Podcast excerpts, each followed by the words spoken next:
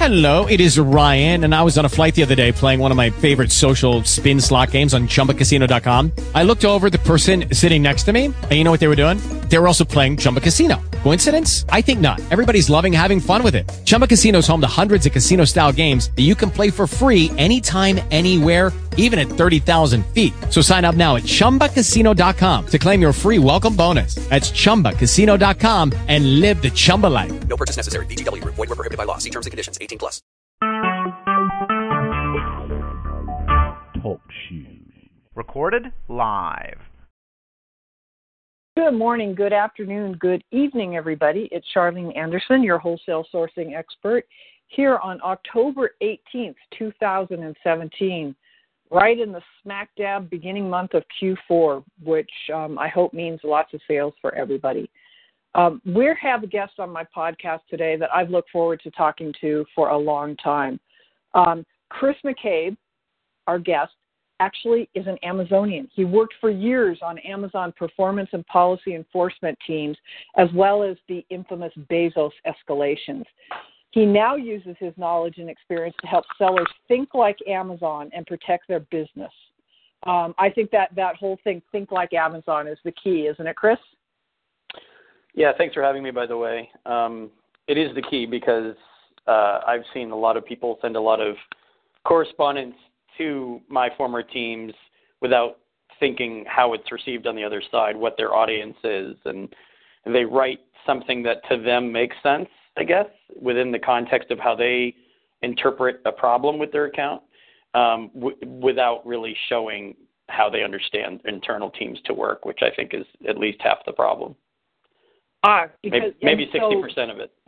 maybe because so many of- of us work alone, not in teams and all that, we don't get the whole dynamic of how that put comes together. Is that what you're saying? Yeah, and also there's, um, I guess this is still kind of how people typically start trying to research or resolve something, but there's a lot of bad information in the forums. There's a lot of bad advice in the Facebook groups. Um, a lot of people turn to other sellers who may or may not have a situation that matches up with theirs. It might be apples and oranges, but it might be treated as though it's apples to apples. Um, and then on top of that, which I guess is more on my side of this this niche or, or industry of consultants, is you have a lot of consultants who pretend to be experts, but they're not, um, and Mm. they they they feign interest or uh, contact with people who understand these processes and these systems and how they work and how um, account investigations happen. Um, but I see a lot of conjecture. I saw I see a lot of you know um, just sort of misallocated uh, opinion, and and it just makes people head down the wrong path all the quicker. So um, it's it's on both sides. It's not just sellers assuming they know everything about how Amazon works. It's also um, unfortunately on on the consultant side as well. I, I have seen a plethora of consultants jump into this in the past like two years. Yeah. Um, there, yeah, and a lot of them. Um, I've seen. We have a group member who you saved her bacon um, when other people couldn't or wouldn't or whatever, but you got her reinstated. So, um, so the proof's in the pudding for me that you got the job done. You know, um, that's the most important thing. But that was what, what mattered. kind- yeah. Yeah. Without without getting into bragging rights and so forth, um, it always feels good just to take somebody from a situation that looks unrecoverable, and and I think I know which one you're you're uh, talking about. We had a few that week which were similar, um, and they had burned through a lot of chances, appeal chances, and they had sent in some maybe not 100% their uh, quality appeal work, um, and we were still able to get them back on. So that always makes us feel good, and it makes the entire work that we do worthwhile. Yeah. Yeah, and the person you reinstated, she's in chat right now. She's listening. Um, is Oh, such a wonderful person. It, it's you know, it just Yep. made me sick to see this happen because stuff happens and it seems to like blow up really fast. Is that just me seeing it, or is that how it really works at Amazon? Yeah, and also, um, you know, whether or not she's willing to describe some of her story some later date, she was off selling for a while, as far as I recall. Like nine It was- months. yeah, It like wasn't just months. weeks. I know it wasn't just weeks. It was months. And keep in mind, when you're off, the longer you're off, the more investigators tend to count that time against you. Um, and it might be a subconscious thing. It might not necessarily be written and delineated in all their SOPs, but if they think it's taking you a long time to come up with solutions, I mean, I certainly don't advocate that people appeal quickly because I think haste makes waste. But on the other side of the extreme, don't wait months to send these things in.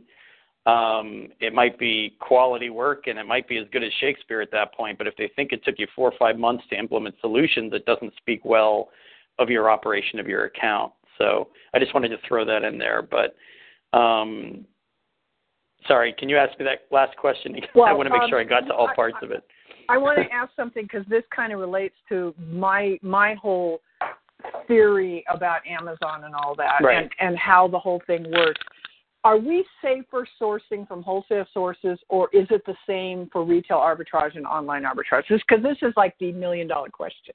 Right. Well, I mean, I have some notes that I sort of drew up for this today um, because I wanted to know if most of your listeners, I'm sure it's a mix on some level, but are most of them resellers or most of them private label? Because there are Most different resellers, things. yeah, Okay. most. So there are different things to to look for. I mean, I can talk about both, but resellers. I mean, in terms of you know the topic today, which is how best to avoid a suspension, especially this, a suspension this time of year.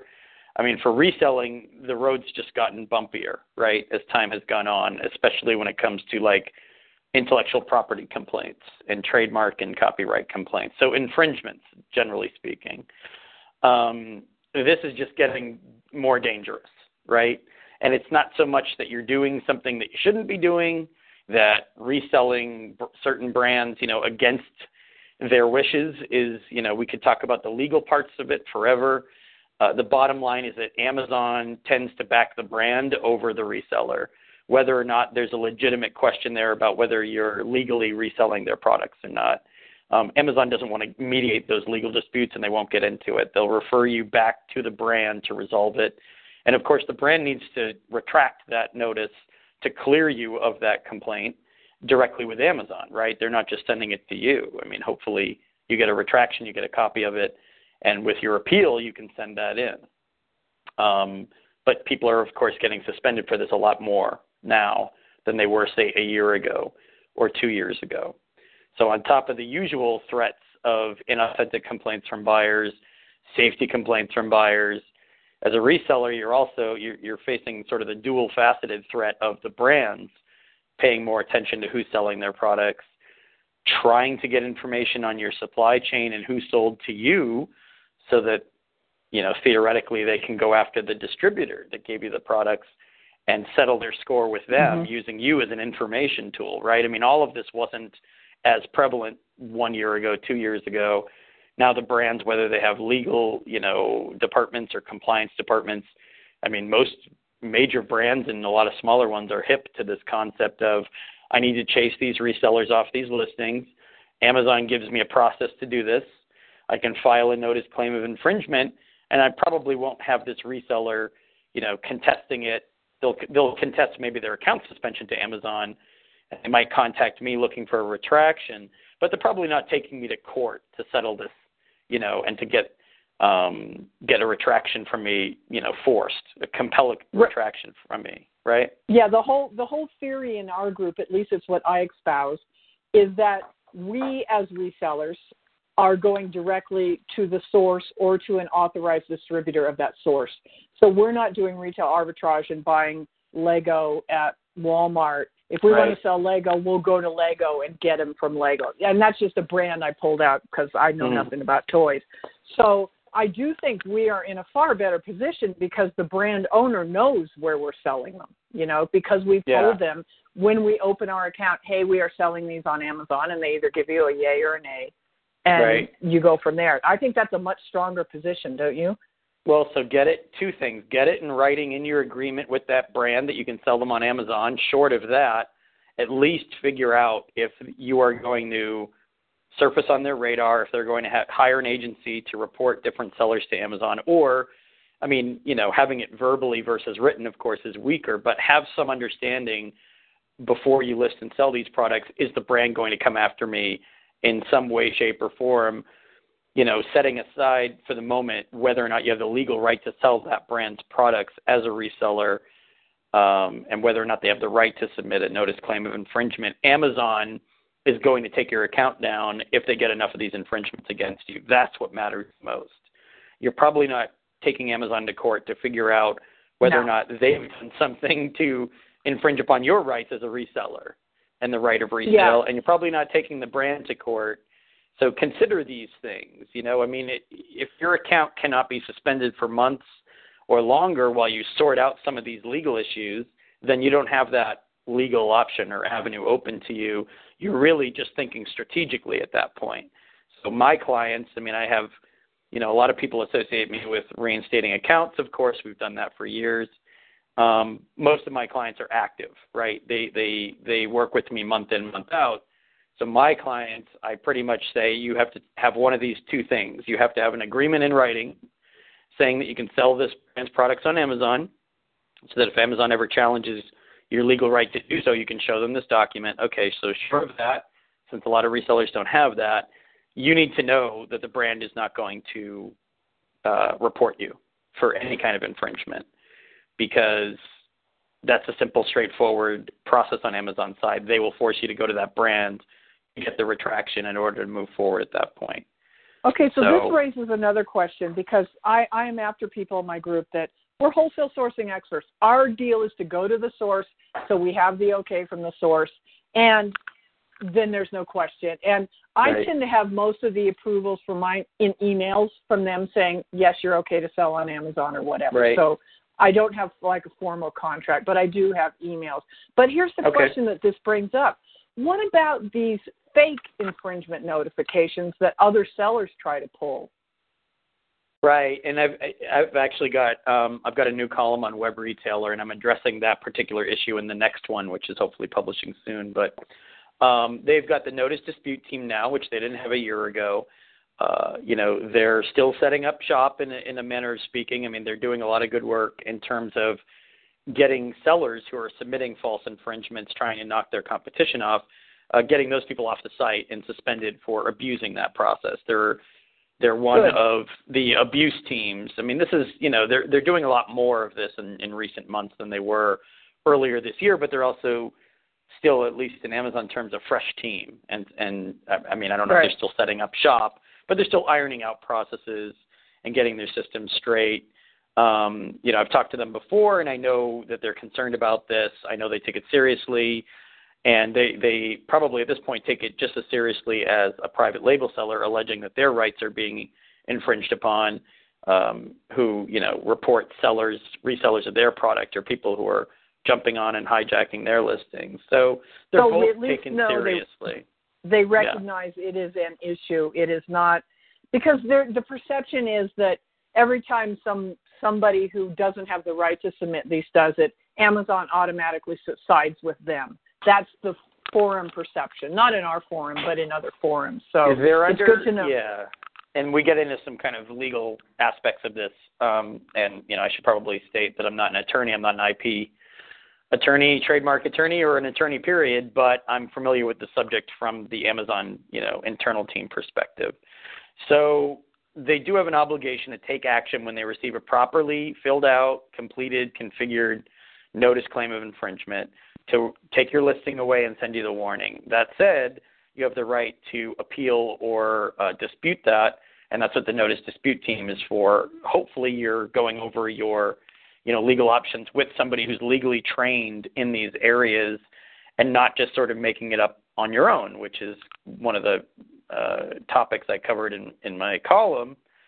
Um, a lot of sellers are just deciding that they understand the law on their own and they're deciding Yeah. what rights they have or don't have on their own and some are submitting i mean i've talked to some people who have been suspended you end up getting suspended for a code of conduct violation if you submit uh, false you know infringement forms to amazon i mean that's the action they take on the seller account at this point if you send Well, you know- something and you didn't yeah Rightly so, right? If you send fake Mhm. stuff, you should be suspended. I've got an issue that's Right. going on right now that it's kind of tangentially re- related. I have Mhm. a, a competing seller on a bunch of my listings who um, got their store name brand registered. They're not a private label seller; they're just a strictly wholesaler res- reseller. Um, Right. But somehow they managed to get their their store name brand registered. They are going through listings for another totally different brand, a very well-known brand in the arts and crafts field, and they are changing the brand on all of those listings Right. to their store name. Right. So There's a lot I, of this I, going on. There's Yeah. a lot of this going on. I mean, people.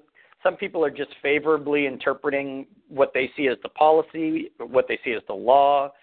Um, I've had. I mean, obviously there are just black hat bad actor types who are trying to take out their competition and they don't care. There are other people where it's just more like an ignorance is bliss situation, and they're you know well-meaning, well-intentioned sellers who believe they're defending their own rights ownership and they're doing it the wrong way, or they don't understand rights ownership. Period. I yeah, But- I think this yeah. one is a combination of the three because Okay. I've talked to the brand owner. I have a great relationship with the brand owner, and I called Right. him and I saw, and it came up because I tried to get the brand changed to the real brand name on a listing I was listing on, and they Right. said no, we can't do it because they're brand registered and we can't change it. They have control of the page. So I called up the brand owner and I said, "You aren't going to believe what these people are doing." All I heard was a giant sigh on the other end. She says, "You know." Right. I fight I fight these people all the time with this. They keep telling me that they can't change um brand names on a listing. Once a listing is on Amazon, it can't be edited and all this BS that goes on. Right. And I told her, I said, Sarah, why don't you just stop selling to them then? And that would solve like the whole problem. Yeah. know? that is one approach. I mean, brands are getting smarter. Um, you know, for people who are kind of like, well, lawyers cost a lot of money. I mean, think about what you're costing yourself if your account's suspended for misunderstanding these processes or for abusing these processes. And of course, I mean, I do a lot of reinstatement work. If you're accused of code of conduct violations, that's sort of a different kind of suspension than, you know, having a couple of inauthentic complaints from buyers and having item quality complaints uh, for certain problem orders. I mean, this is like you're you may appear you might not see it this way, but you may appear like you're deliberately abusing the law or Amazon policies. I mean, do you really want to be writing an appeal based on your new understanding of the fact that you willfully abuse these policies or out of sheer ignorance you abuse them um, I mean, ignorance is not an excuse, of course, either, any any more so than deliberately doing it. I mean, not from Amazon's perspective. You're creating headaches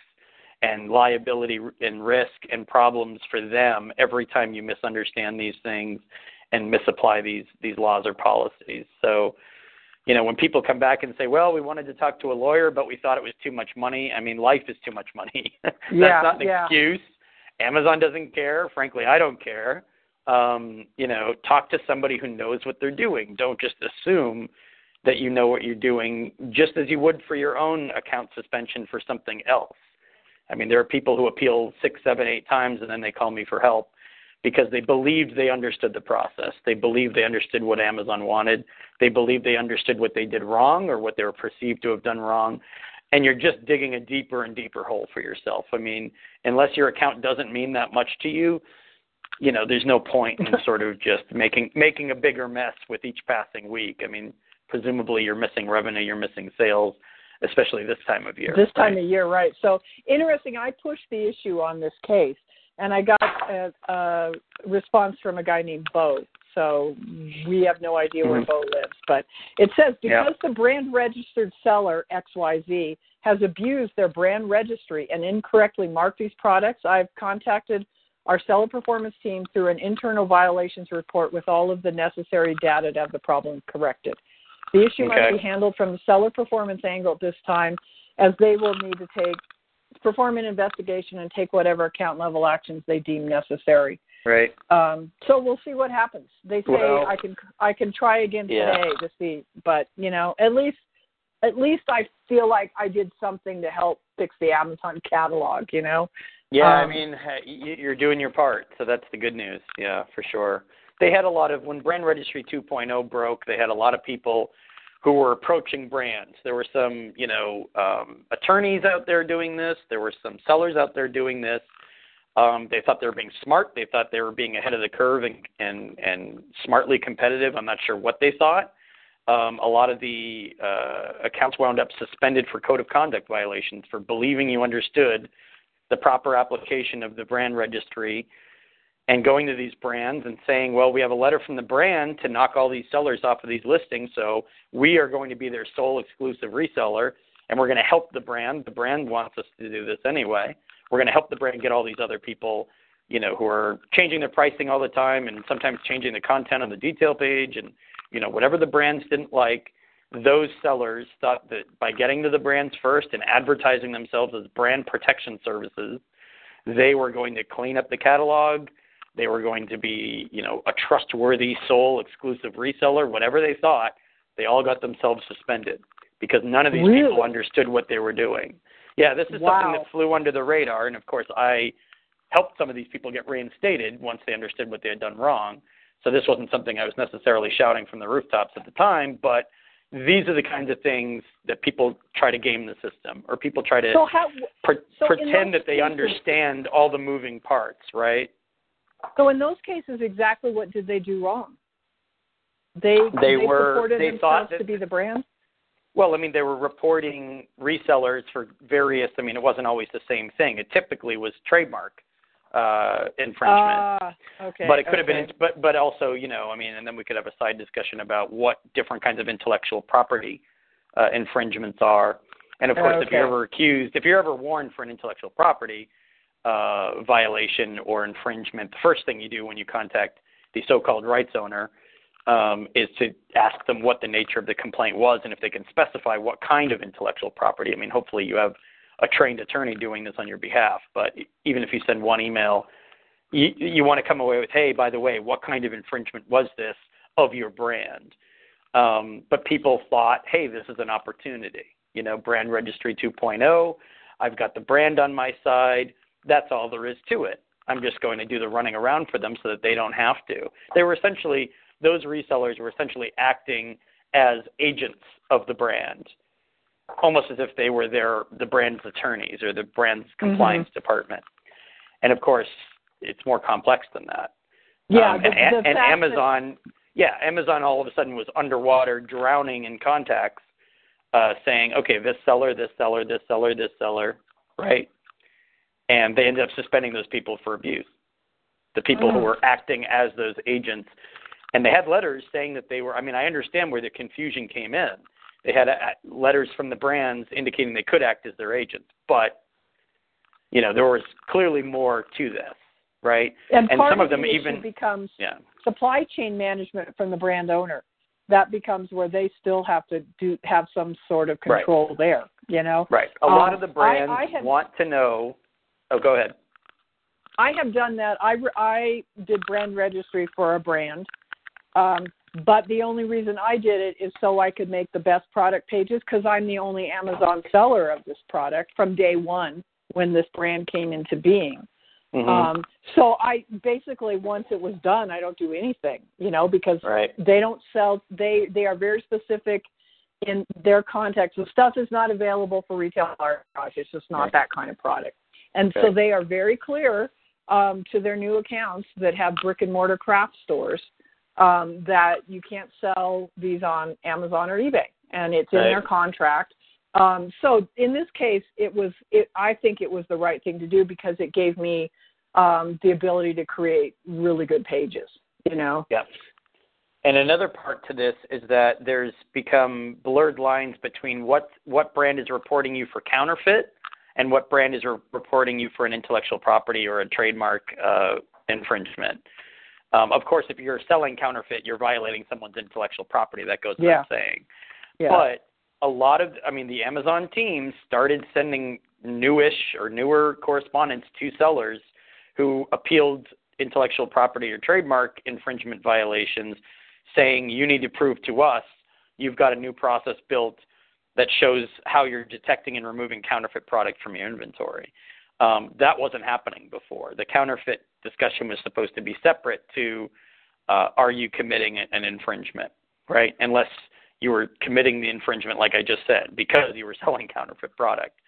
So all of this started getting mixed and jumbled up, and all of a sudden you had to submit a plan of action that addressed two things, not one. One was how will you prevent future uh, notice claims of infringement coming into Amazon reporting you for those violations, but also how are you going to prevent the incidence of uh, listing and selling counterfeit products on Amazon.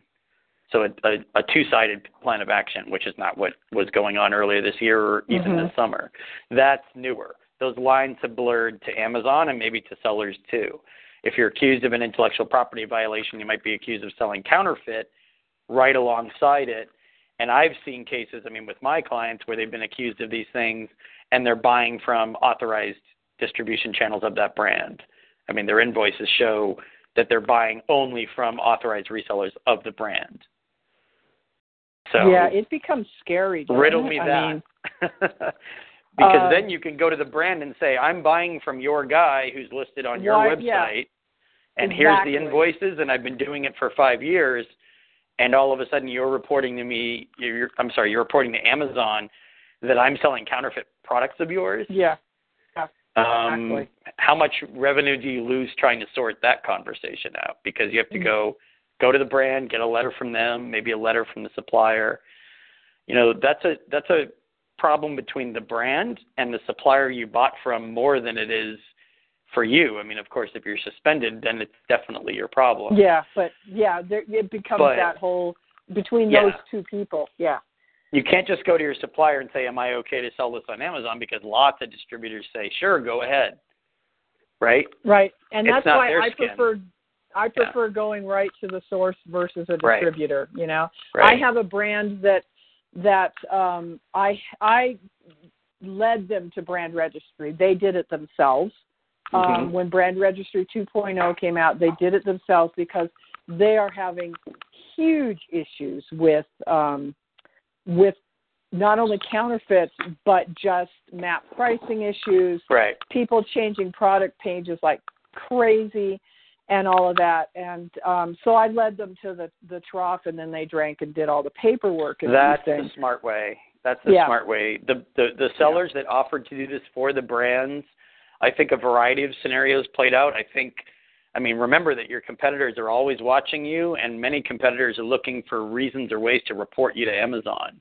So there could also be just how they formed a certain argument, reporting some of these resellers for you know they might have reported them for acting on their own and not on behalf of the brand, and maybe that wasn't true Mhm. but it can take days or weeks to sort some of these things out. I mean, if you're reported for abuse and the uh, investigator or even the investigator's manager looks at your account and thinks that you're guilty of a code of conduct violation, I mean, you're still sending in a carefully crafted appeal saying how you will ensure that you're following Amazon policies from that day forward while you're also, I mean, doing what? Trying to you know, counter report the person who reported you and had some inaccurate yeah, oh, information. yeah. the Oh, ship has boy. sort of sailed at that point. I mean, you're already sort of on the defensive. So if you start saying, well, we figured out which competitor this was and it's this seller of this product, and they're just trying to get us knocked off these listings, investigators hear a hundred times an hour that it's your competitor and that you're being sabotaged. Uh, even for buyer complaints, right? Most sellers approach, oh, we had a complaint from a buyer from the perspective of we have a competitor trying to take us down. You know, on the Amazon side, they just roll their eyes. They hear they hear that as an it, excuse yeah. all the time, and it's the boy who cried wolf at this point. It doesn't matter anymore if it's true or not. It might be the dog true. ate my homework yeah the dog ate my it homework might be so true. It- yeah, some dogs are extremely hungry and they eat lots yeah. of homework, right? But most of them aren't. And they know, even Oh. looking at the tools, I mean, there are people, I've experienced this myself. There were people who wrote emails that I read that said, I know exactly who it is. This is the seller. I went straight to the tools. I looked at the seller. I looked at their buyer accounts. I saw no buying between their buyer accounts. I mean, unless it was completely Mm. stealth, which not Mhm. everyone can do. I mean, Amazon's tools are pretty good. So unless yeah i would think yeah unless somebody was just you know entirely savvy and circumventing all of those tools and software and processes, I knew it wasn't their competitor. I knew it was you know eight out of ten, nine out of ten times that people are saying this because they don't want to you know admit that something went wrong with one of their orders Yeah. or products. So I mean, I go. have to say, knock wood, and I'm knocking every piece of wood I'm sitting around here. I've never had an IP claim. I've never had anybody Right. approach me or any. I mean, and part of that I think is because I'm old and I come from the old school brick and mortar business where you buy wholesale from the brand owner, and that's what you do. right. Um, Right. Fortunately, it was the right way to approach an Amazon business because I haven't had those issues. Um, I can't Mhm. imagine how stressful it me uh, must be every morning waking up and thinking, "Are you going to have another IP claim on something or whatever?" You know. Um, Well, like you said, it's become more about brands trying to figure out their own supply chain. I mean, that's not what it was about when I was working there enforcing notice claims. Um, the brands see your storefront. They don't necessarily know who you are, what your company name is based on that storefront. exactly. So some are just some aren't trying to necessarily control supply chain. They just don't know who you are and they're accidentally knocking you off those listings. They don't even intend to because there's not enough communication between them and their suppliers, them and their authorized resellers, them and you. I mean, there's all this murky misinformation and sometimes the only way they can figure out who you are and where you got their products is to report you, you know. And I think Yeah. some of the brands don't understand how hostile and aggressive and damaging that can be and they only figure it out when you go to them and you say, I'm suspended, can you retract this notice claim? A lot of Yeah, the brands only understand, and by then it's kind of too late. So, Yeah, so so that that raises a point that I never thought of um, until now. Is make sure the brand that you're buying from, saying you're buying uh, widgets from XYZ company, make sure XYZ company knows that this is the name you're selling under on Amazon. So then, Yeah. as they go through the list of sellers, they don't have to try to figure out who is who. Because that raises a great point. Because the brand that I led to the water trough to fill out their own stuff, they said we don't know where some of these people are getting these things because we can't match up the name yeah. in any sort of way with the people we're selling to. Now, mine's Yeah. easy because the name I buy under on all my businesses is, is my Amazon store name. But if it, if yours Right. are different, I would I think that's a good thing to do to all your suppliers is just let them know the name you're selling under. Yeah. then they can of, cross you off and the some list. and some brands farm this work out to an agency, right? And they don't necessarily tell the agency, by the way, some of these people are buying through legitimate channels. I mean, the names they give the agency are the names that get reported, the storefront names that are reported to Amazon, right?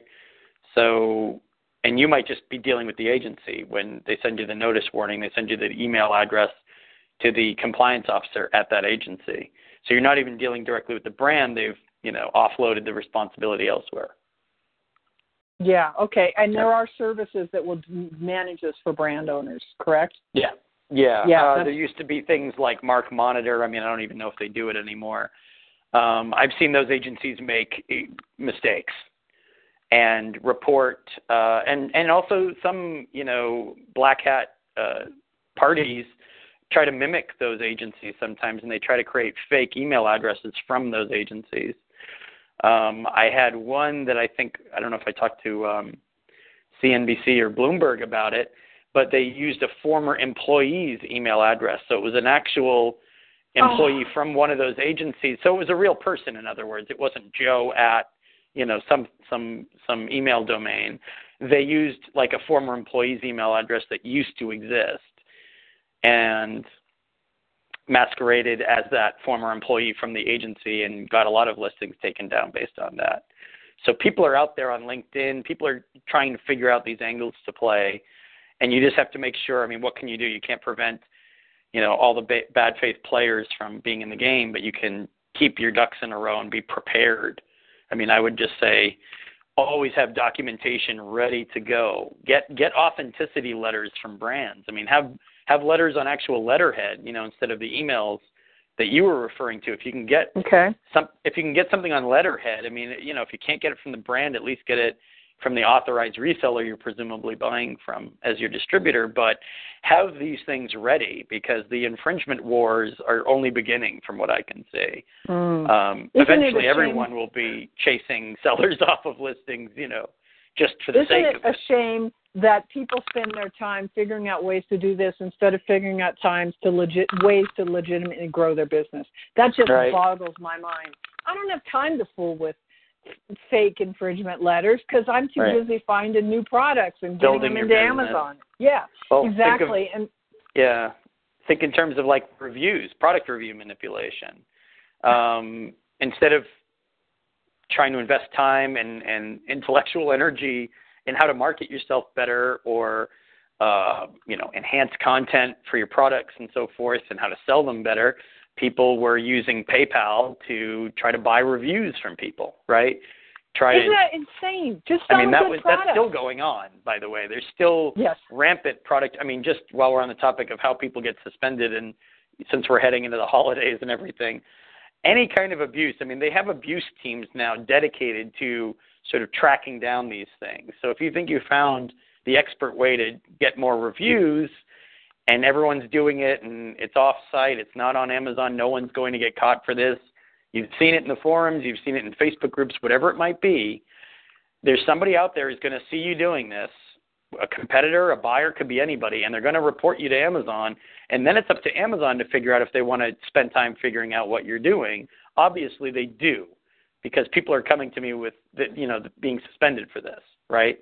Mm. And the whole PayPal, you know, reimbursing people, whether it was, you know, payoffs for incentivized reviews, not incentivized reviews, whatever you want to call them, they're not they're trying to game the system and amazon considers that abuse and manipulation and they i'm sure you heard you know whatever it was a couple weeks ago three weeks ago they suspended scores of sellers for doing this and so here raises just a question yeah um, about reviews. So, say a friend of mine is selling a product that I like, and I buy it from her on Amazon at full price. She Mhm. doesn't send me any money back through any which way, and I leave a product review. Problem because she's a friend, or just Uh, business? it's it's it's good to be careful with friends and fa- I mean I'm sure you've seen I don't know if you have seen the messaging from Amazon.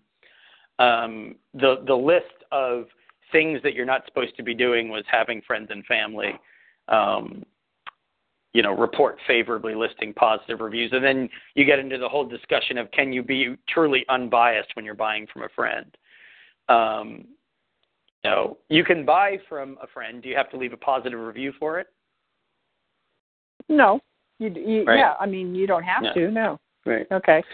So we have a Uh, question in chat. Um, Yeah, go ahead. that Jo- John, we have a group member named John Wayne. Is that like the most awesome group member name ever? That's a um, good name. John's from the John's in the UK and sells um, through the EU, um, the whole EU thing.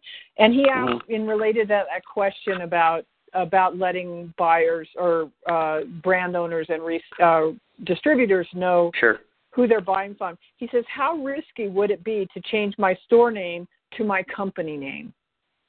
Yeah, it's kind of too late for that.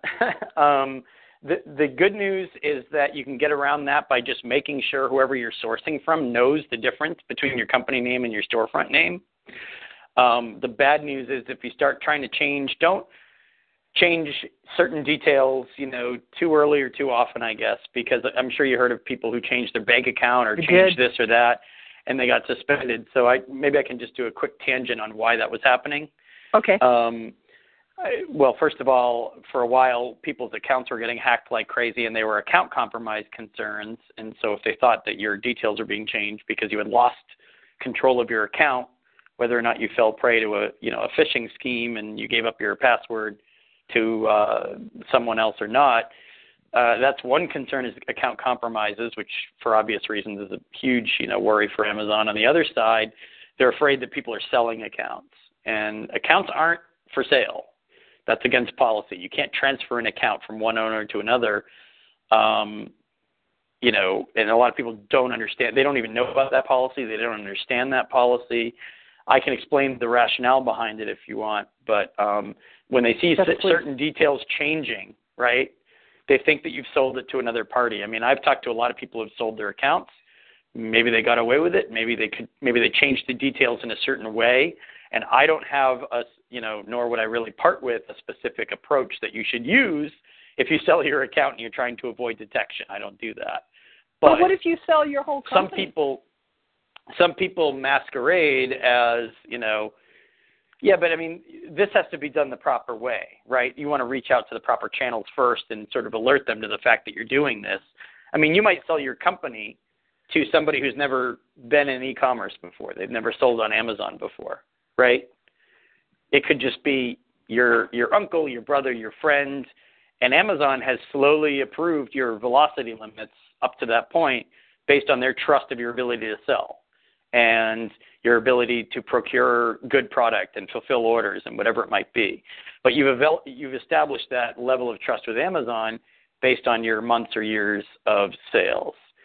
So, what if you turned your business over to somebody who had no idea what they were doing simply in a resale? I mean, this is why they don't want people transferring accounts. Mm, so because they're buying all your good work basically, and then they could turn around and screw it up. Right. I mean, You know. they're they're supposed to open a new account for a good reason. You've got lots of good feedback, and you've got great Right. feedback based based on Charlene, not based on you know Fred that you sold your account Yeah. to. Yeah. Um, so, I mean, how many times have people sold businesses accounts either way, and then their accounts tanked, and all of a sudden their performance was terrible? That's a lot of unhappy buyers. That's terrible buyer experience. The only way to stop that really is to keep people from, you know, selling things like this. So So- if we so when I retire, I want to sell my my whole business because there's more to Amazon than to, more to my business than just Amazon. So Right. I would need to tread carefully on how I manage doing that. Yeah, I mean, in Um, theory, you you need that person to set up a new account. You can't just sell the account and the performance of, on an account. And I mean, because obviously you might have category approvals that they don't want the new person Yeah. to have. I mean, I, I see do. the I- value of it. Everything, yeah. Yeah, That's why I that's had a why my account's conversation. valuable. Yeah. I had a converse. I don't. Maybe somebody else can tell me if the story ever ran. I had a conversation with a BuzzFeed reporter about this very subject, and as far as I knew, they were going to press with it, but then I didn't hear about it again. So um, you might want to look on their website. But this is. I mean, I've spoken to a lot of well-meaning sellers who had no idea what the policy was, and they thought they could just sell their account and start a new business, and they, you know, they thought it was very customary and not a big deal. Um, this is why those suspensions started happening for changing bank details and obviously tax IDs and whatever else it might have been. That's their crude attempt to police people from selling their Amazon accounts. Mhm. So, So yeah, because if you have an account that's approved in every category that requires approval, plus a lot of brands within the category, plus daily disbursements, you know, plus 100% feedback and all those the great metrics, that's hugely Yeah. valuable. Um, Yeah. Then the other part of the value comes from the contacts with the wholesale sources and the brand owners too. You know, not so much the actual inventory. Right. Um, so I need to me- rethink my whole retirement plan here there. well, I mean, in a perfect world, you would have a relationship with your category manager, you would have an account manager or something like it, and you could do this, they'd have a process for this. You could do this the proper way, proper channels. They could vet your buyer, they could vet the business background of whoever you're selling it to. I mean, there's not enough hours in the day for that. So they're going to have kind of more of a blanket approach, a scalable process for it, which it won't necessarily be the most efficient. Um, some people do manage to get this done through channels the proper way. The ones I've heard about are large accounts, large sellers. They've been on for years. They have account managers. It's an effectively managed process. It's not just you're winging it and you're doing it on your own and you're flying blind and they have no idea what you're doing, which is what happens, you know, 80% of the time. so how do um, we get an account manager? Yeah, well, I mean, right now you'd have to be invited to have one. Usually you'd have to be high revenue, long, you know, presence on the platform. I mean, I, I hesitate to say that because I know a lot of people contact me saying, I've been on for 10 years and I'm selling, you know, X million a year. I mean, typically they think they're selling more than Amazon, you know, would really consider a high threshold, which would involve more contacts with your category or with an account manager. But consider the fact that a lot of account managers are really there just to help you expand and grow the business. They're not really there for what you might want them to help you with, which is like seller performance or product quality. Yeah, or, or or not having to talk to sellers seller support. Support. Yeah, yeah. Um, well, yeah. I mean, not just in India. Seller support, generally speaking, is ninety percent sort of a waste of your time. But that's a Oh, story for another. amen. Yeah. Amen. Yeah. Yeah. Um, so yeah, here's the thing. I I got the longevity part because my first feedback on Amazon. Do you know what it was? 2004. One. 2001. Nice. 2001. I'm like old, you know. I've been around on Amazon a long time, and the first thing I sold on Amazon was a book on how to sell on eBay, which cracks me Nice. up. But That's a good Um, one. That's a good anecdote. Yeah. yeah, so so, but I'm not doing. but it's you know account know. management account management's viewed as this sort of panacea for all your amazon problems I mean, I've had more complaints about account managers at Amazon not doing anything for people that had them than I think I have for people who don't have account managers who want them. Okay. So you okay. could Well, have, then mean, maybe it's yeah. Maybe account it's not the great thing. it's a round robin. I mean, account managers, some of them are there for five minutes and jump to a different role.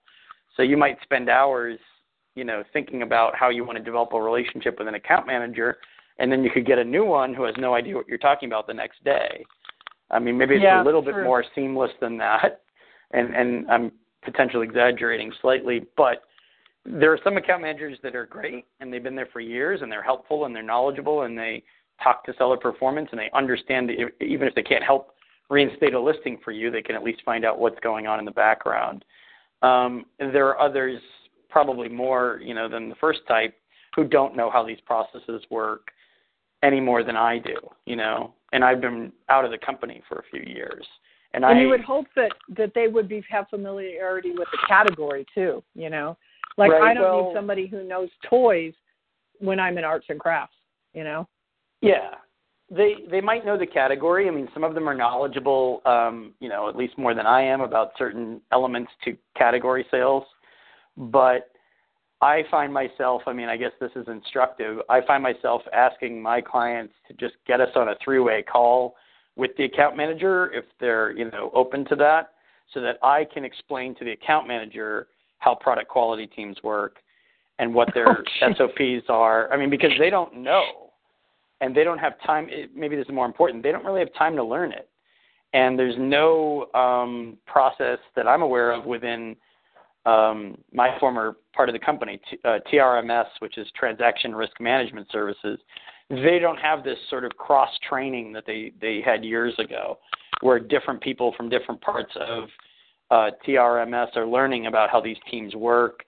I think they just learn it on the fly, and they just have a a, a seller who's concerned about something or has a problem, and then they reach out to somebody on these teams that maybe they met, you know, at a meeting, and just Mhm. say, hey, how do I how do I start approaching this? Can you guys just tell me what's wrong? And you know, they're they're sort of a, a glorified messenger service at that point. They're taking the message from seller performance and sending it over to you, and maybe translating it slightly in terms of what you need to do next.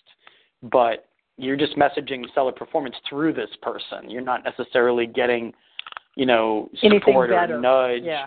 Yeah, I mean, it's probably quicker just to have the content where it needs to be in the beginning and not even go through the account manager um, unless they're really going to bat for you and just sending it straight to the team that took the action on your account and giving them a chance to kind of clean up whatever the mess was to begin with. I mean, that can be quicker than lots of back and forth with account managers who just end up giving you some sort of advice that is general advice, I guess, um, that anyone could really give you, or you know, certainly advice that even people outside the company can give you.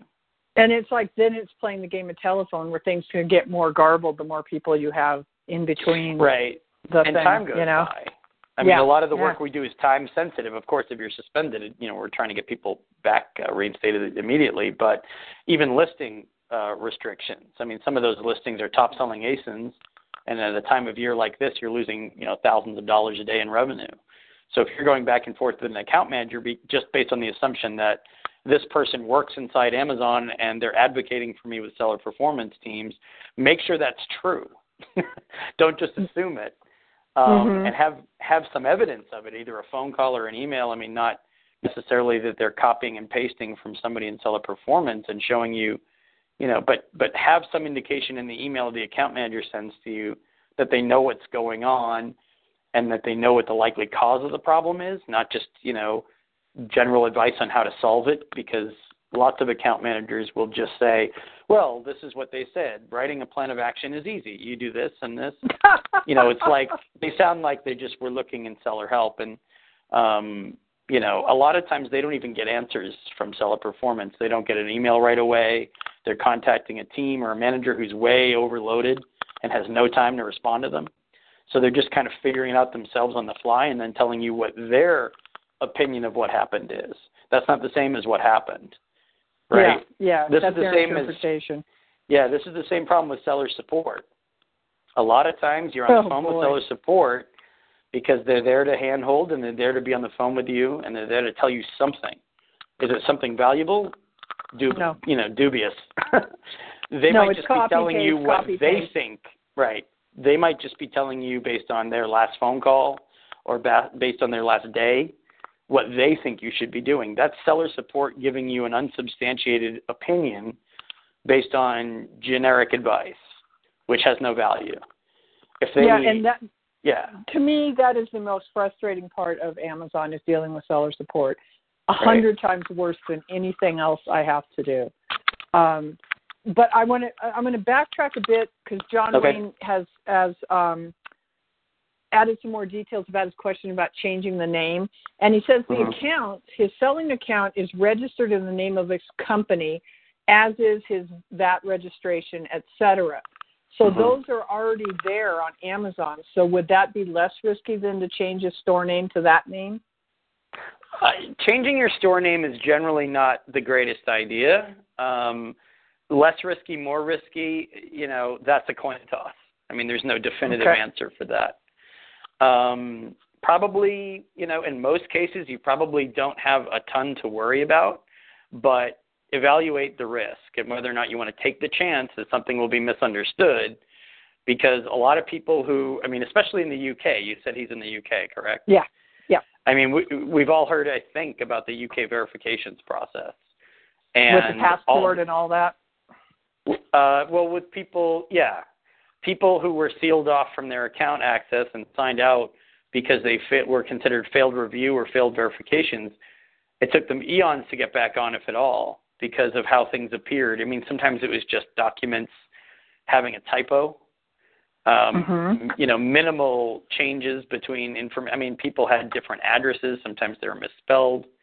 Sometimes their names were different. It was a difference between um, you know, their native name versus um, like an anglicized version of their name, or Uh-huh. or an or a Roman alphabet version of their name. If you're talking about one alphabet to the next, Right. uh, these things can be. I mean, you couldn't talk to anyone in the UK about those. I wasn't taking on any verification cases in the UK because the queue for fixing these things was a mile long. They would maybe respond, maybe not, and it would take months, right?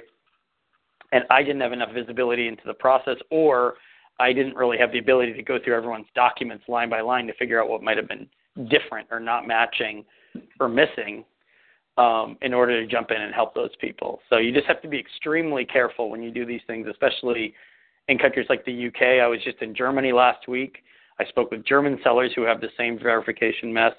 A lot of this isn't necessarily Amazon's choice. These local governments are forcing Amazon to to scrutinize who these sellers are before letting them properly register and sell, right? So and sometimes like even if you're already easier- selling. Yeah. The easier solution would be to let your suppliers know what Yeah, you're I mean, selling my- on under Amazon. Yeah, And this, seems if, like if, a, if this is your only reason for doing it, then that's a much easier path to take because otherwise you're putting the fate of your account in the hands of possibly untrained, unseasoned Amazon investigators. Mhm. and you're just i mean that's a huge risk to take i've seen how some of these investigations play out they send you the same email 11 times in a row maybe they're reading something you're sending them and they still don't like it and they won't tell you what's missing and maybe they're not reading anything i mean there's no way to find that out so and you don't have access to your this- account either like what you is can't with the seller support sending copy paste answers that have no relationship to the question you actually asked? Um, they have metrics just like sellers do. They have to do things quickly, and they are motivated to answer you with whatever tools they have at their disposal and as quickly as possible. I mean, it's worth talking about. I mean, maybe this sounds like I'm sort of on Amazon's side and trying to advocate for how they decide to handle email queues and, and phones, but it's worth asking sellers why they're so interested in resolving something over the phone because that's definitely not the direction we're going in just in, in all future interactions with any company. Beyond that, um, verbally talking through something with somebody who's sort of not trained to answer your question can be a big waste of your time and a lot less effective than crafting the proper correspondence and sending it to the right team to somebody who is actually trained and understands at least on some level what the issues are but they're not accessible by phone, which is what product quality and seller performance, you know, that's their situation. They can understand, I mean, at least some of them are properly trained. Seller support, you know, none of them can answer in, intelligently the seller performance and product quality. Not only can they not answer it, they can't they have no authority to resolve the problem for you. So at that point you're just making a phone call just so you can speak and have someone hear your voice and listen to the words and say something back to you. Right? Not me. I never call him. It raises my blood pressure so it's too therapy. much. It's just therapy. Like if you, No. I mean, I'd, I'd imagine if you have a, a therapist, what, like a psychotherapist, and you go lay on their couch. I mean, this is conjecture on my part, but that person, you know, if you go to a therapist to talk about financial problems because you have you don't have a job, let's say, the therapist can't go get the job for you, right? They're just there to hear you and to listen and to be a sympathetic voice. That's really all seller support can do, unless you're dealing with catalog issues, technical problems, you know, things where they can actually get you to the right team. You can talk to that team. You can sort out a detail page problem, or you've got a technical Seller Central uh, account problem. I mean, of course, you want to reach out to seller support to start cases for things like that because you have nowhere else to go. People keep going to seller support for seller performance and product quality issues and getting bad advice back or getting misinformation. Much worse, they get bad information and then they start writing an appeal based on what seller support told them. Right? So when I'm Yeah, I- coming yeah, in after the fact, I start Can we reading say through never this do material. that, right? Well, I start reading through this material and I say, well, why did you say this, this, and this? It doesn't look like that relates to this problem at all. And the client tells me, well, seller support said that it was, you know, it always goes back to seller support. Do not, you know, just because it's more comfortable to lean on that crutch of a phone call, do not trust that phone call with valid or practical or useful information. Understand that that's just an opportunity for you to vent or for you to speak to somebody on the phone and have a voice talking back at you. That's all it is. It's nothing more valuable than that. So, what can seller support actually help us with? Can they So help catalog. fix product pages? Right. Okay. Catalog. Pages, okay. catalog. Think in terms of like technical type issues. Um, you know, orders aren't appearing and they should be appearing. I mean, anything involved with your account that you know things aren't working properly. Let's just put it that way. There are glitches. There are technical problems. I mean, sometimes they have information about, yeah, this is a glitch that's affecting a lot of sellers, right?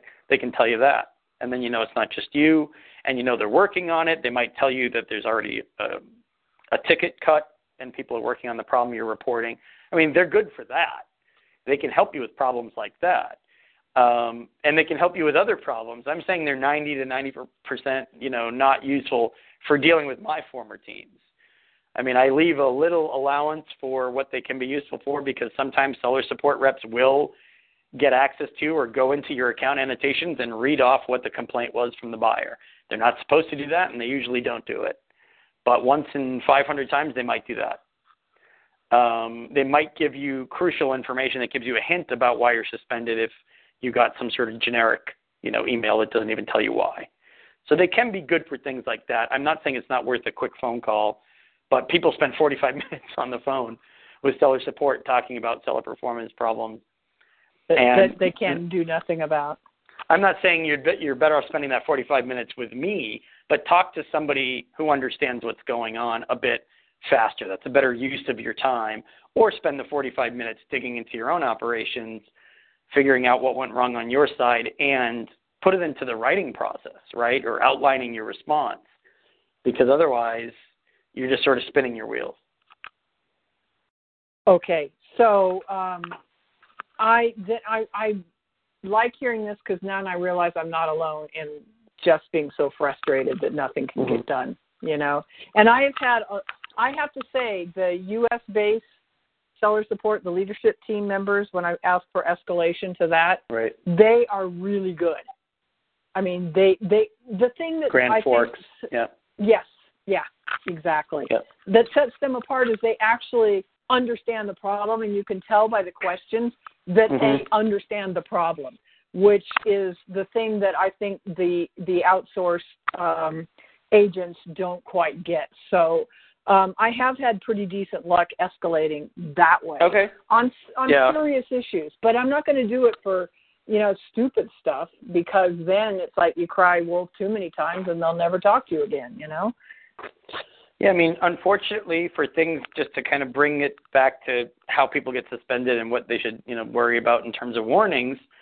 When you get an inauthentic complaint, I mean, inauthentic is what product quality uses to define all kinds of complaints. It's non-specific. It's a catch-all term. I don't think the word inauthentic should be used as a catch-all term. By the way, I don't agree with that at all. No, but it, they yeah, I use it agree.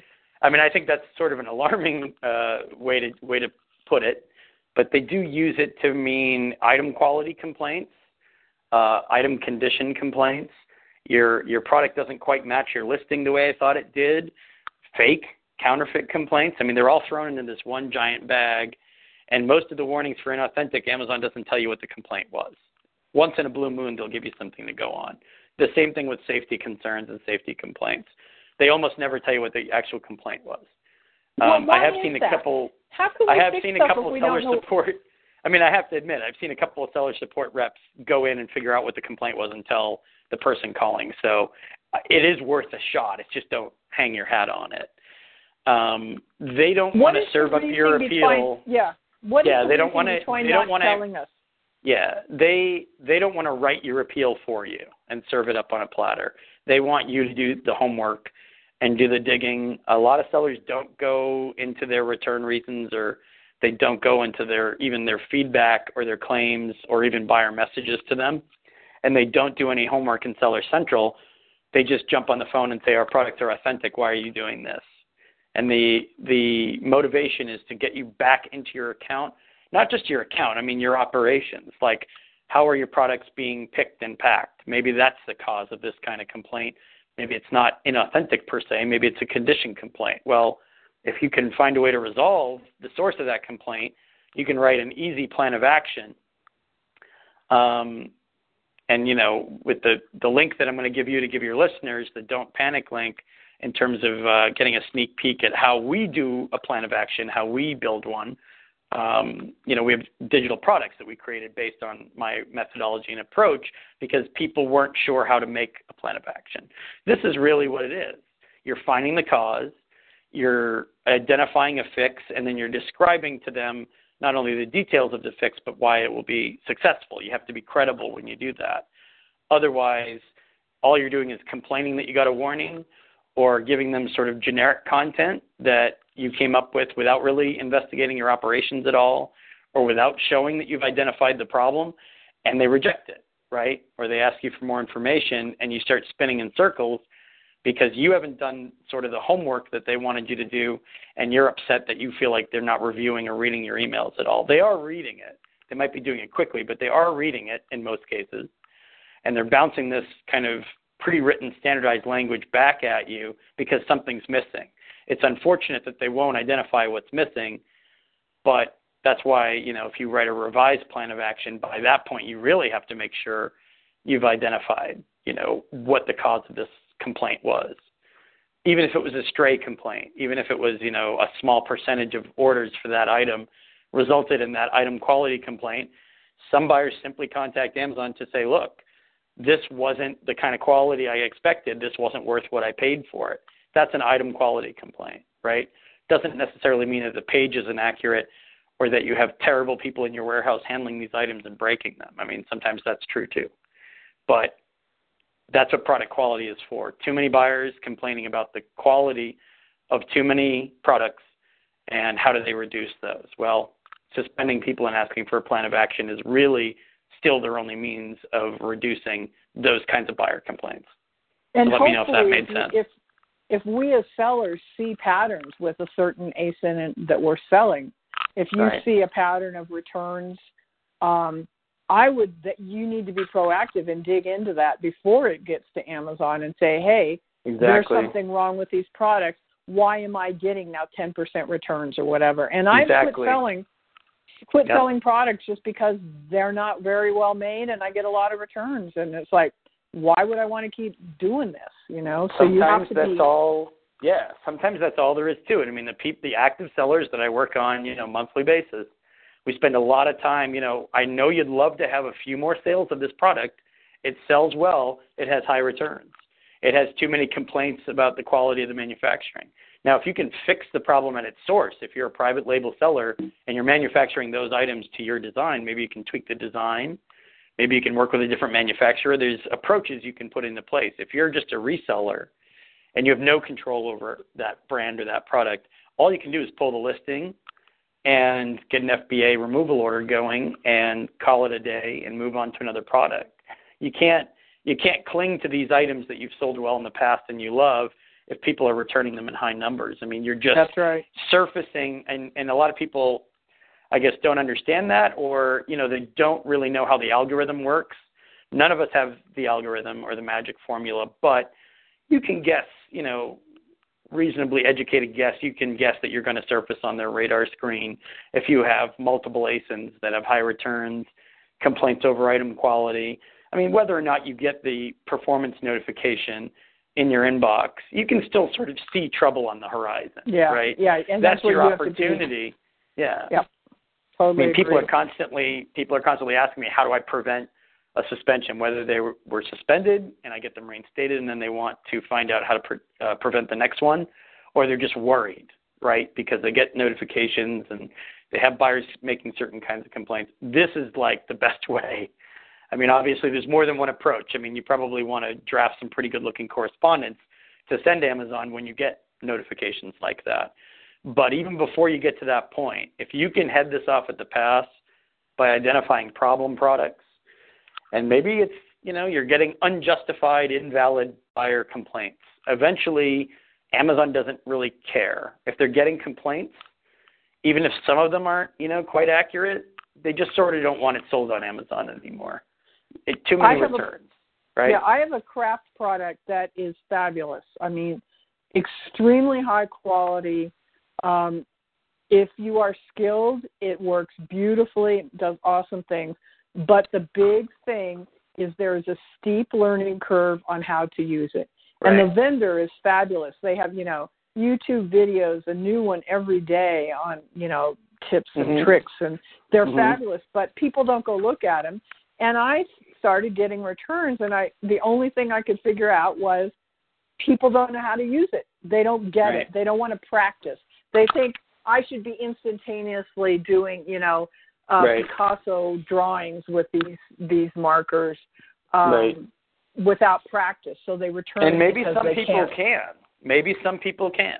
But you know, even if you have a, only a few complaints, if there's any pattern or system, you know, systemic reporting of problems with that product, you're creating work for Amazon because Amazon has to hear from this buyer who says, "This isn't what I expected. I'm not happy with the product. This isn't what I ordered." I mean, buyers also find creative ways of reporting complaints, which don't do you any favors. Um, the bottom line at that point isn't whether or not you know buyers are not reading the description or whether or not they're taking the time to understand the product. Amazon's position will be, well, if your product takes too much time to understand and it results in this, whether it's a big mess or a little mess, you know, it's it's creating headaches on on I qu- side. yeah, I, I, Yeah. I quit selling it before it ever got to that point. I Right. could see the pattern developing, and I just I quit on it. I said Exactly. this is I mean, not this worth is, it. This is a lot of what we do, working with people in terms of specific listings, specific ASINs. I understand. I mean, I know being a seller isn't easy, and I know you have to make tough choices sometimes, but always err on the side of caution and think in terms of risk assessment, risk management of your account. Knowing that there's this team out there, product quality, which is, you know, I could talk for another hour about just them but they might not love and understand and know your product and have time to talk to you about how great it is and how buyers are simply misunderstanding it and how you've got the perfect fix for it. If you have the perfect fix and buyers will never complain again after you implement that fix, then great. Use that in your appeal if product quality takes the listing away and sell it and the problem is solved.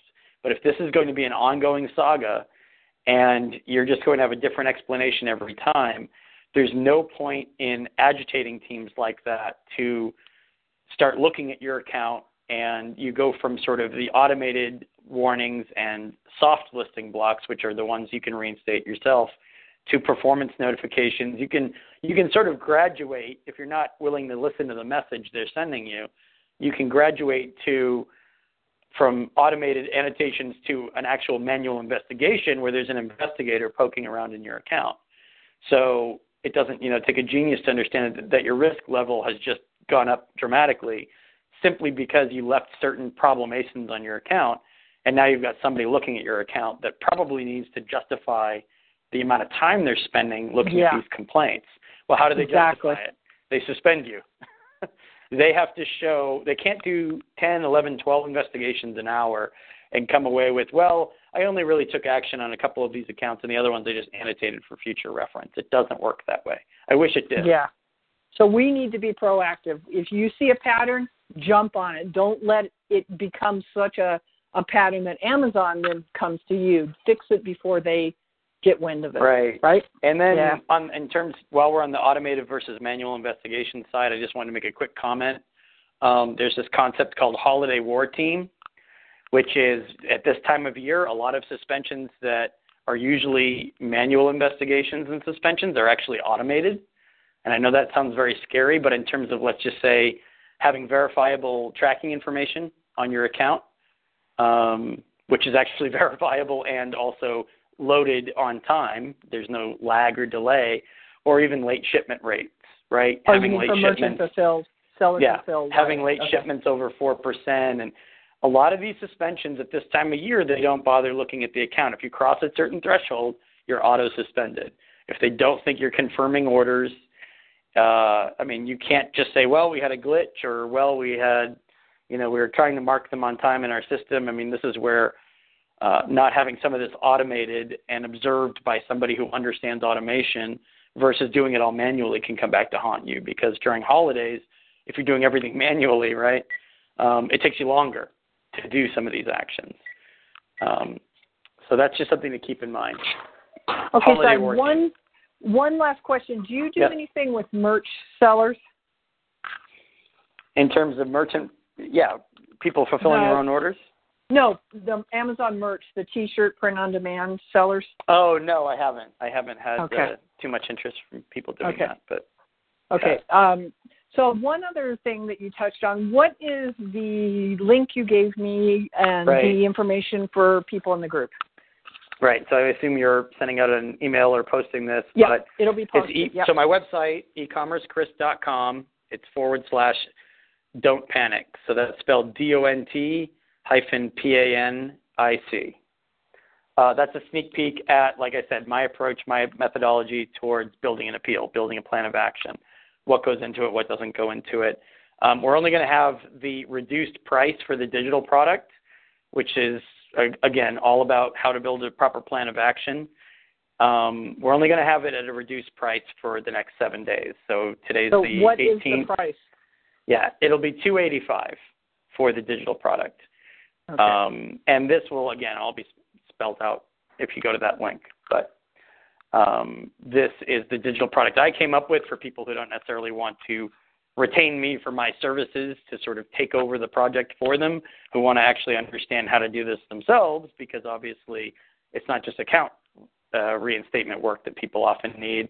They're trying to get individual listings back, and you need a plan of action for any appeal um, that requires that involves a, a removal of a listing or a listing restriction, just as you would for an account suspension. So same process. Okay. And as always, everybody knows in the group, I don't do affiliate links. Mhm. Um, I I've I've worked with Chris tangentially. Boy, that's a big word. Um, uh, kind of on the side because he helped get a group member reinstated. I've actually Right. met Chris in person too, which is uh, uh, unusual in this world for me at the think- women's yeah. conference, the Amazon Exactly. Women's Conference. Um, he had a, a, a nice little get together at a bar in Seattle, which was a lot of fun. right. Um, well, it's too bad the I- Amazon the Amazon Women's Conference, which was what over a year ago.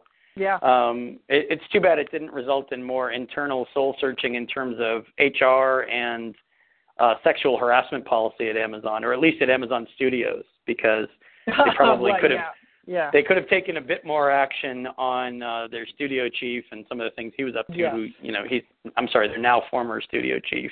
yes, Um, exactly. but the the maelstrom around sexual harassment and tech, uh, you would hope that a company like Amazon would sort of be a forerunner in terms of progressive policy and maybe reviewing procedures and so forth. And uh, as a former Amazonian, I just like to say sort of how disappointed I am that that didn't happen until the chorus became so loud that you know obviously now that it's deafening, Amazon is moving, but they could have done some things a bit earlier. So yeah, as as most businesses, you know, Yeah, um, agreed. Out. So. Mhm. So I will post the link in our uh, private Facebook group about the information. Um, I do want to Thank thank you. for spending the time with us because I do respect your your knowledge and your opinion. And group members know there's very few people I say that about because you know um, if I don't trust you, if I don't think you provide a service that you're not on the ball, I just don't do it. You know, um, it's Yeah, like I'm I- not. I- I'm not an affiliate hound looking for money that way. The whole purpose of my group is so I can have some uh, contact with people outside of my office and to help people. You know, it's so. Um, and I applaud you, for that because I don't really do the affiliate stuff either, and I don't endorse a product unless I either use it myself or I talk to people I trust and they use Bingo. it and they love it. I mean, I'm willing to Bingo. endorse certain things that I absolutely adore, but um, the whole affiliate commission sort of system is, Yep. you know, not the best. Yeah, but- like Restock Pro is one I push in the group just because Mhm. I'm up 35% over last year just Mhm. because I don't run out of stock as much. So I can say, yeah, I use it every single day and here's why I endorse it, but I don't get any money back from it, so you guys go for it, you know. I think Right, it's a and- much cleaner Yeah. way of doing living your life, you know. Then I don't have to feel guilty if somebody buys something and then hates it, you and know. there's a problem. I mean, just as Yeah. a qualifier, I don't necessarily think that you have to have worked at the company to know some of the things I talk about as an expert. I mean, it certainly helps, and I guess I'm a little bit biased because I did spend so many years working on the exact teams that seem to be giving everyone, you know, fits. But I would just encourage everyone, you know, when you're thinking of retaining or hiring a consultant, I mean, figure out what their background is. Don't just listen to sort of um, inflated numbers on how many people they've. I've heard ridiculous numbers from some people that I've never even heard of, who say that they've helped thousands of sellers. I mean, a lot of that's sort of fiction. It's just kind of made up. So make sure you do your due diligence, know what their background is, um, figure out, you know, by talking to them or at least in an email, you know, how they would approach certain kinds of problems that you have because sort of like what you said about seller support in Grand Forks, often in the course of that conversation you can figure out, you know, who's really worth their salt and who isn't. And you can sort of separate, you know, the wheat from the chaff at that point because knowledge can't be faked in most circumstances, at least not around this material, in my opinion. Um, again, maybe sometimes I'm a little close to it because I've sort of had my hands in this for almost a decade. But for other people, like you said, there are all these services springing up, and some people think this is a, a worthwhile sideline, and they're kind of doing it in the background. You know, think about whether or not you want the fate of your account in their hands. Yeah, exactly. You know, and they should feel like some sort of responsibility to their clients, you know, that Yeah. that they can do this well, which I know some don't. It's just a way to to make some Well- money and that's it, you know. It's up to the client to you you know it's your money, it's your time. Make sure you spend the time. You know, don't make a rash decision. I would say just consider all the factors. Make sure you're adequately convinced. You're not just being told something you want to hear, and then go from there. I mean, that's the best advice I can give. So I have like 9 million more questions for you, but we're already 20 minutes over time and I know we'll you're do it next busy. time. I was going to Yeah. say, can you come back another time and I will I will have my 9 million For you, anything. for you. For you, anything. and if you can in- give me the in questions chat- in advance, it might help. I was just going to say I will do that. Um no, I You've can got do it. great I can. comments in chat Yeah. here. Uh, thank you so much. Great podcast. Thank you, Chris. Thank you Yeah. both. So, um, Thank you. you know, it, it this is a group of serious sellers who want to do it, do the right thing. That's what I love about the people in my group. They want to do it Mm-hmm. right. So this is great information for them. So, um, I hope it helps. We'll be, Thanks. it, I'm sure it will, and we'll be in touch about another podcast as we move more into Q4. And Mhm. um, you take care, and thank you so much, Chris. Yeah, you're welcome. Take care. Bye bye, everybody. With the Lucky Land slots, you can get lucky just about anywhere. This is your captain speaking. Uh, we've got clear runway and the weather's fine, but we're just going to circle up here a while and uh, get lucky. No, no, nothing like that. It's just these cash prizes add up quick. So I suggest you sit back, keep your tray table upright, and start getting lucky. Play for free at LuckyLandSlots.com. Are you feeling lucky? No purchase necessary. Void where prohibited by law. 18 plus terms and conditions apply. See website for details.